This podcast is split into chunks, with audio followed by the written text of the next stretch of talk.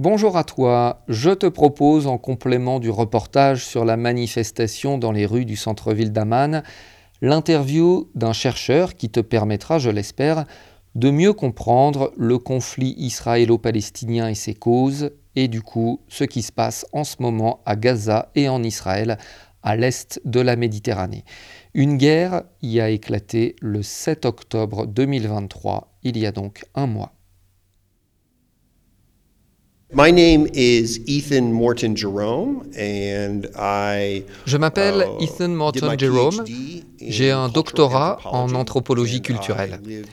J'ai habité à Ramallah pendant 3 ans et demi, de 2013 à 2016. Je me suis intéressé à la main-d'œuvre palestinienne en Cisjordanie. Je vis actuellement en Jordanie depuis 2016. Pourquoi les Israéliens et les Palestiniens aujourd'hui sont si loin de la paix? So first, I will start with a historical perspective that goes back to 1948. Je commencerai en rappelant ce qui s'est passé en 1948 et le nettoyage ethnique, la Nakba, la catastrophe qui s'est alors produite. Plus de 700 000 Palestiniens ont subi un nettoyage ethnique dans leurs maisons, leurs villages et leurs villes. Ils ont dû partir. They had to leave, right? Yes, there were very specific plans by the Israeli, or at that point Jewish and Israeli militias that removed. Oui, les milices juives avaient des plans précis pour chasser la population palestinienne de manière systématique. Depuis lors, les Palestiniens ne jouissent pas de leurs libertés les plus fondamentales, et ce de différentes manières. En Israël, de 1949 à 1967, la population palestinienne représentait environ 20% de la population totale, et elle vivait sous contrôle militaire. Des Palestiniens ont vécu sous occupation militaire dans les territoires palestiniens occupés à Gaza, à Jérusalem-Est et en Cisjordanie. Ils sont sous contrôle militaire. Cela a engendré beaucoup de frustration et de colère au sein de la population palestinienne qui aspire à la liberté. Donc,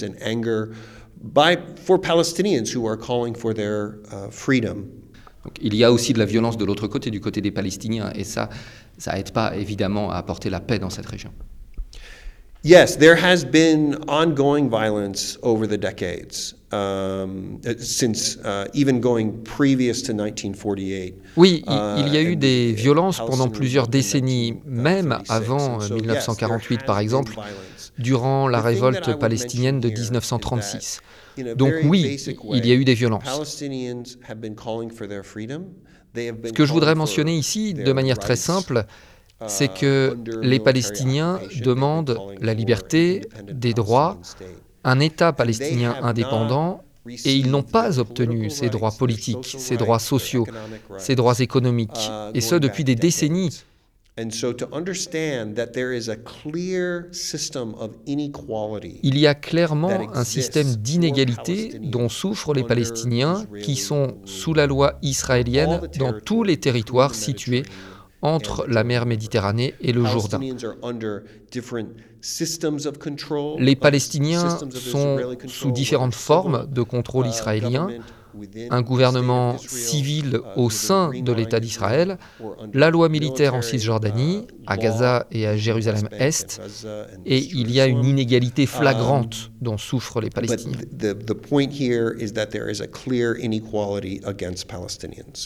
Jérusalem-Est, c'est donc la partie qui se situe à l'est de la ville et qui est revendiquée par les deux camps, en fait.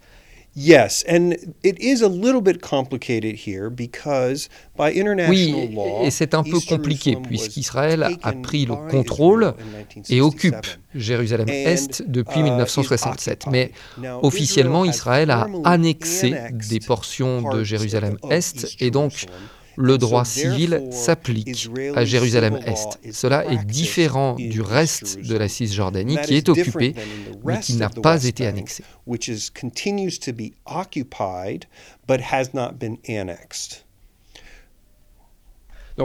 la Cisjordanie, West Bank en anglais, c'est la partie qui se situe à l'ouest du Jourdain, de la rivière, du fleuve, le Jourdain, et qui est soit directement administré par Israël, soit par l'autorité palestinienne, soit par les deux à la fois, selon qu'on se trouve dans les zones A, B ou C.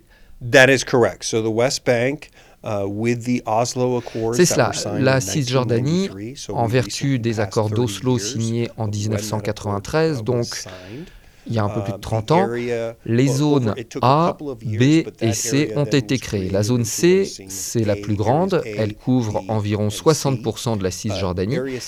Elle est entièrement sous contrôle israélien.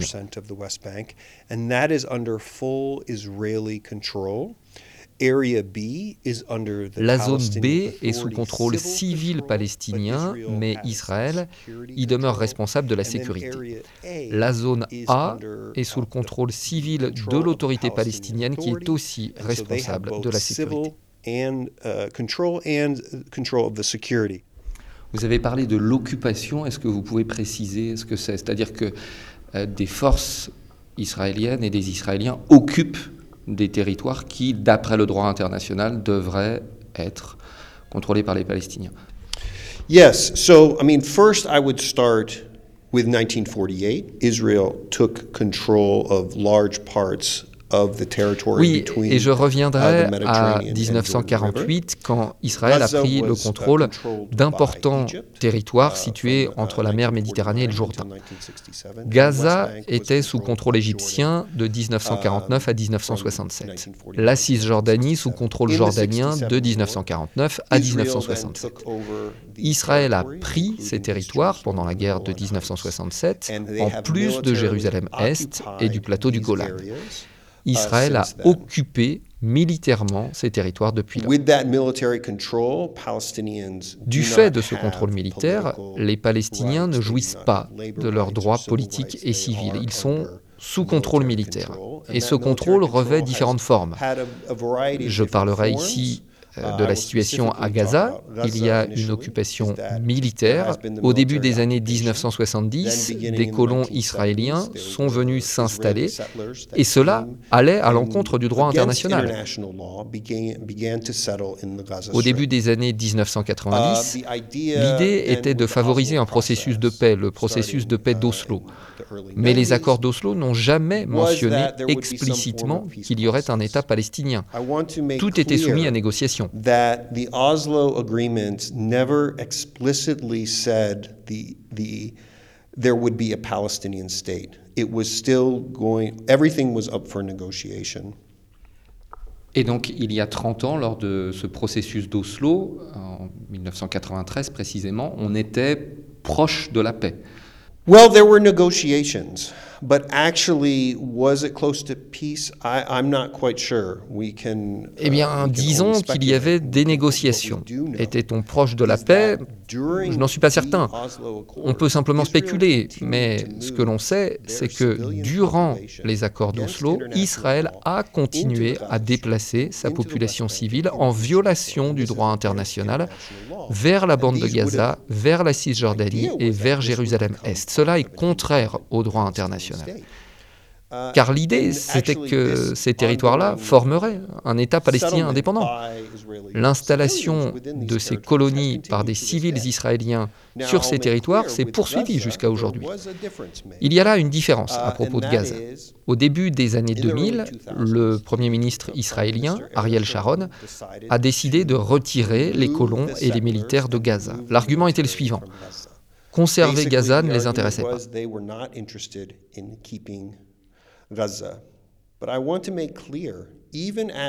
Mais soyons clairs, même s'ils ont retiré les colons et les militaires en 2004 et 2005, ils ont imposé une sorte de siège à Gaza, qui n'est ni plus ni moins qu'une prison à ciel ouvert, puisqu'Israël contrôle depuis 1967 toutes les importations et les exportations. Israël contrôle intégralement l'économie palestinienne. En 1991, Israël a mis en place un système qui restreint les déplacements en limitant les allées et venues des Palestiniens qui voulaient entrer ou sortir de Gaza. Et ce système s'est renforcé dans les années 1990. The movement of Palestinians in and out of Gaza. And this became enforced more and more during the 1990s. C'est un processus de restriction de mouvement et de sanctions sur l'économie palestinienne qui a duré des décennies à Gaza. Donc, en 2005, lorsque la population civile et militaire israélienne quitte Gaza, Israël contrôle toujours les frontières, l'espace aérien, la frontière maritime en Méditerranée, et Israël impose des sanctions très strictes jusqu'au point où l'armée israélienne enregistrait le nombre de calories alimentaires qui entraient dans Gaza.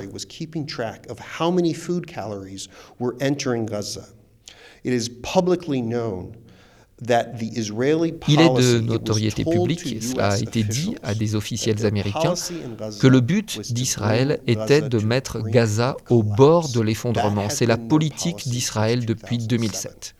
Il est très important de comprendre qu'il y a eu 16 années de politique d'occupation, car Gaza n'est pas un territoire libre.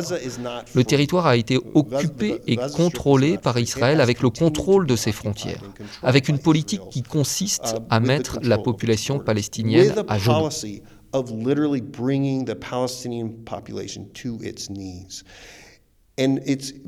Il faut le dire et le redire, durant ces 16 années, la communauté internationale a autorisé cela.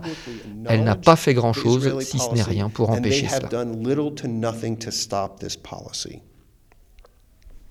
Et est-ce que c'est cette oppression qui a radicalisé les positions de certains groupes palestiniens, y compris du Hamas à Gaza? Je voudrais rappeler qu'Israël a pris ses décisions en premier. L'occupation israélienne est arrivée en premier. L'encerclement de Gaza a été décidé en premier. Et oui, cela a eu un impact sur les communautés de Gaza. C'est littéralement une prison à ciel ouvert.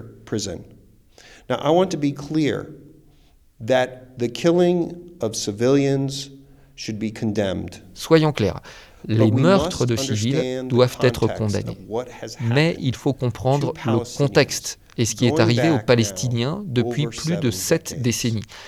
Il est clair, et cela a été prouvé par les rapports d'organisations de défense des droits de l'homme, qu'Israël commet des crimes d'apartheid. Les rapports et les preuves existent depuis des décennies.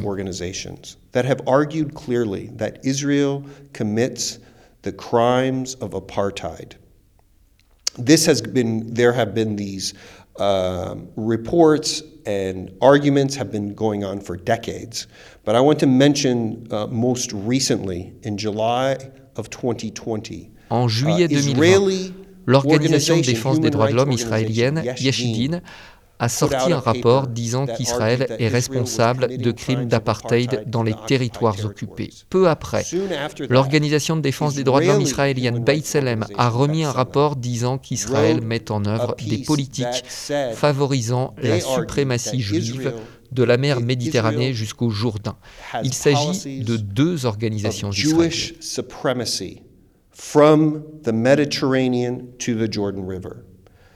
Those were 2 Israeli organizations. Then you have Human Rights Watch.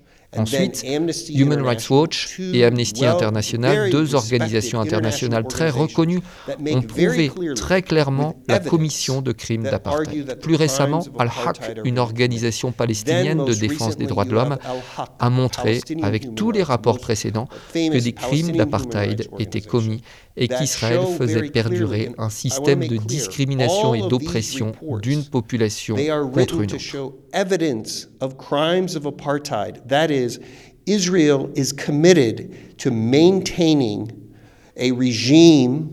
Et ce n'est pas quelque chose d'isolé, qui se serait produit uniquement à Gaza sur quelques semaines. Non, c'est quelque chose de durable, qui dure depuis des décennies.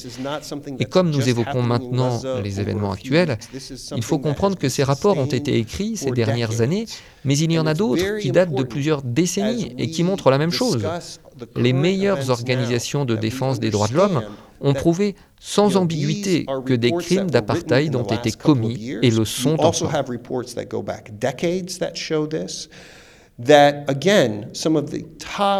Human rights organizations have shown clearly that crimes of apartheid have and continue to be committed.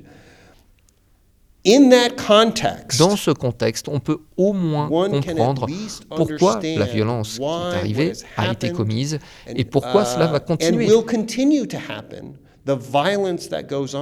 est important que les auditeurs comprennent que c'est Israël qui est aux commandes. Les Israéliens sont la force d'occupation. Ce sont eux qui prennent les décisions et définissent les règles dans les territoires occupés depuis plus de 5 décennies et demie. Et donc, en tant que force d'occupation, ils sont responsables.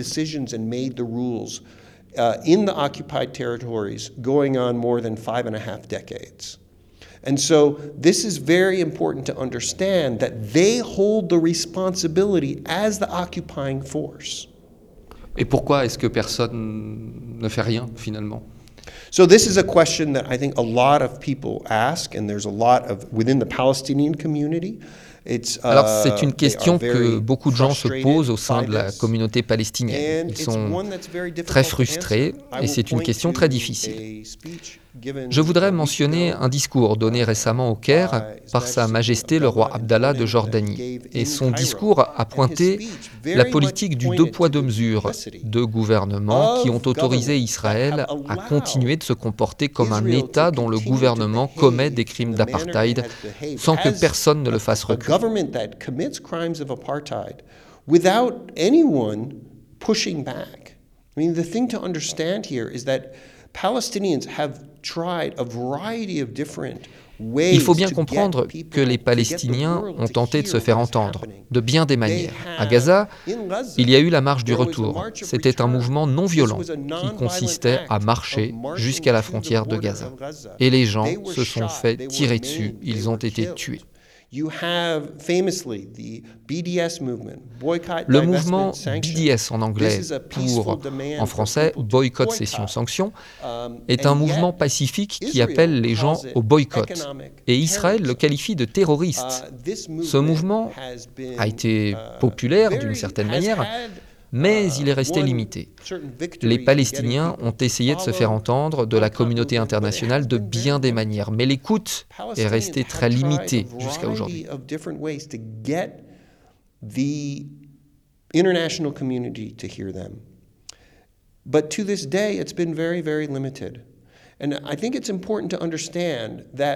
Il faut aussi comprendre que le Hamas ne représente pas tous les Palestiniens. Le Hamas est un parti de la communauté palestinienne, mais cette communauté voit les choses de manière très diverse, à la fois sur la question de la violence et de la non-violence, sur les actions à mener et sur la manière d'interpréter l'histoire. Il y a des Palestiniens qui vivent dans les territoires occupés, il y en a d'autres qui sont ressortissants de l'État d'Israël. La diaspora palestinienne compte des millions de personnes et ils voient tous les choses différemment. Dire que le Hamas, c'est tous les Palestiniens, c'est faux, c'est fondamentalement faux. Est-ce que vous pouvez expliquer qui est au pouvoir à Gaza et qui est au pouvoir en Israël et quels sont les programmes politiques de ces 2 forces-là? So I will go back. A couple of weeks to help answer that. I mean, first, Hamas essentially took over the Gaza Strip in 2005. Je reviendrai un peu en arrière pour répondre à cette question. Tout d'abord, le Hamas a pris le contrôle de la bande de Gaza en 2005. Le Hamas a gagné des élections peu de temps après. Ensuite, le mouvement a été ostracisé par la communauté internationale. Et depuis lors, le Hamas contrôle Gaza. Ça fait donc juste un peu moins de 20 ans. En ce qui concerne le gouvernement israélien, il y a juste eu un changement récent. Il y a eu un accord pour un gouvernement d'unité nationale suite au déclenchement de la guerre actuelle. Mais pour bien comprendre, il s'agit du gouvernement le plus à droite de l'histoire d'Israël. Il y a eu un mouvement de contestation qui a duré plusieurs mois en Israël. Les Israéliens protestaient toutes les semaines et parfois tous les jours contre le gouvernement Netanyahou qui est arrivé au pouvoir en novembre 2022. Il y a eu beaucoup de tensions dans la société israélienne à propos de ce gouvernement.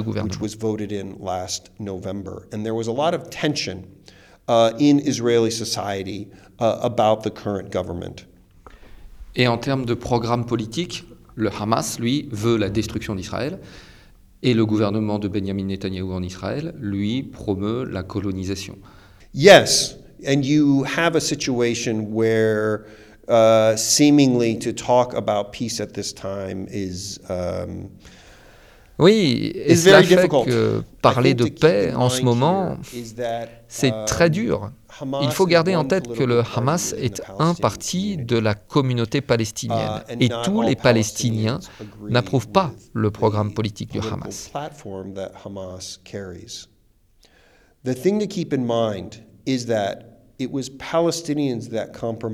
Ce sont les Palestiniens qui ont fait des compromis au cours du processus d'Oslo. Ils appellent à la liberté de toute la Palestine. Ils se sont engagés sur un compromis à Oslo. Malgré cet engagement, qu'a fait Israël? Israël a continué à déplacer des populations vers la Cisjordanie, Jérusalem-Est et la bande de Gaza. What's important to keep in mind here, and this is something that has happened over, I would say, the last 15 years. Il est important de bien comprendre, et cela s'est produit tout au long des 15 dernières années, qu'il y a à l'œuvre un mouvement de colonisation, de peuplement, terme dont on parle de plus en plus au sein de la communauté palestinienne et des chercheurs. Ce terme est différent de celui de colonisation tout court. Dans la colonisation de peuplement, ce n'est pas le pouvoir politique qui exploite une population. La colonisation de peuplement, c'est prendre des terres et, en second lieu, expulser la population autochtone. Et ce n'est pas un acte isolé, mais un processus en cours. Ce qui s'est produit en 1948 à l'occasion de la Nakba, ce qui s'est passé en 1967, ce n'étaient pas des événements isolés.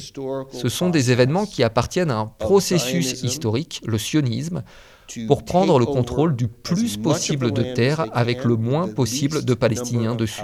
Et pour comprendre ce qui se passe en ce moment à Gaza, c'est prendre encore plus de terres et encercler les Palestiniens dans un territoire de plus en plus petit.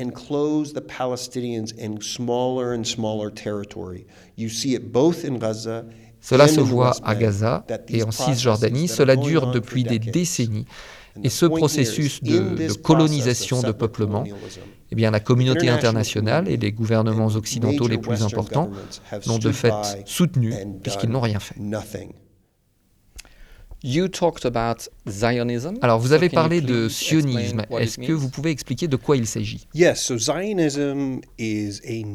sionisme, c'est un mouvement national qui prend ses racines à la fin du XIXe siècle, chez les Juifs qui, en Europe en particulier, souhaitaient créer un État pour les Juifs. C'était important au regard de l'antisémitisme dont ont souffert les Juifs en Europe. Ils ont voulu créer un État où les Juifs auraient pu vivre en sécurité. Il y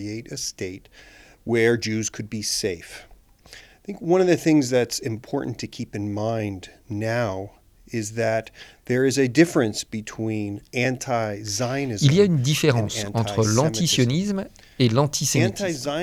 Les antisionistes sont ceux qui sont contre la création de l'État d'Israël, parce que la création de l'État d'Israël s'est faite aux dépens des Palestiniens en déplaçant de façon systématique plus de 700 000 d'entre eux.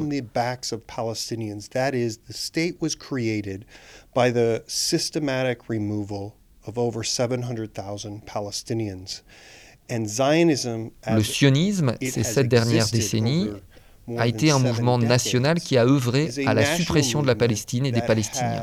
Être anti-sioniste, c'est être contre un mouvement politique national.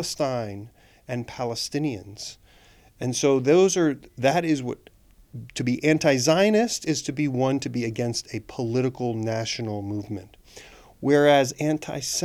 À l'inverse, l'antisémitisme, ce sont des actes de violence, verbale ou physique, contre une personne du seul fait que cette personne est juive.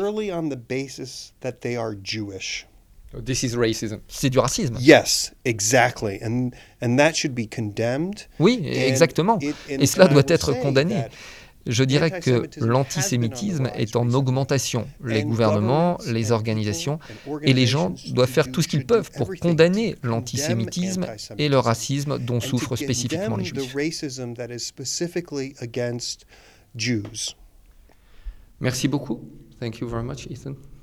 Thank you very much. And I think the last thing I want to say is that we need to. Merci beaucoup. La dernière chose que je souhaiterais dire, c'est que nous devons exiger une cessation des hostilités, des bombardements. Nous devons exiger la libération des prisonniers et des otages. J'entends par là les prisonniers palestiniens dans les prisons israéliennes et les otages israéliens à Gaza.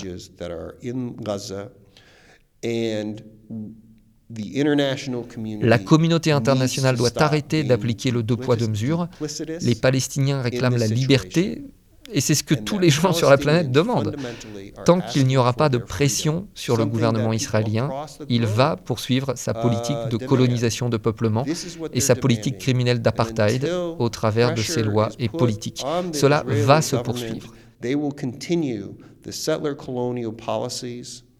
Enforced through laws and policies of crimes of apartheid, they will continue. And so, as long as they continue, et tant qu'il continuera ainsi, nous continuerons à être les témoins de violences sur ce territoire.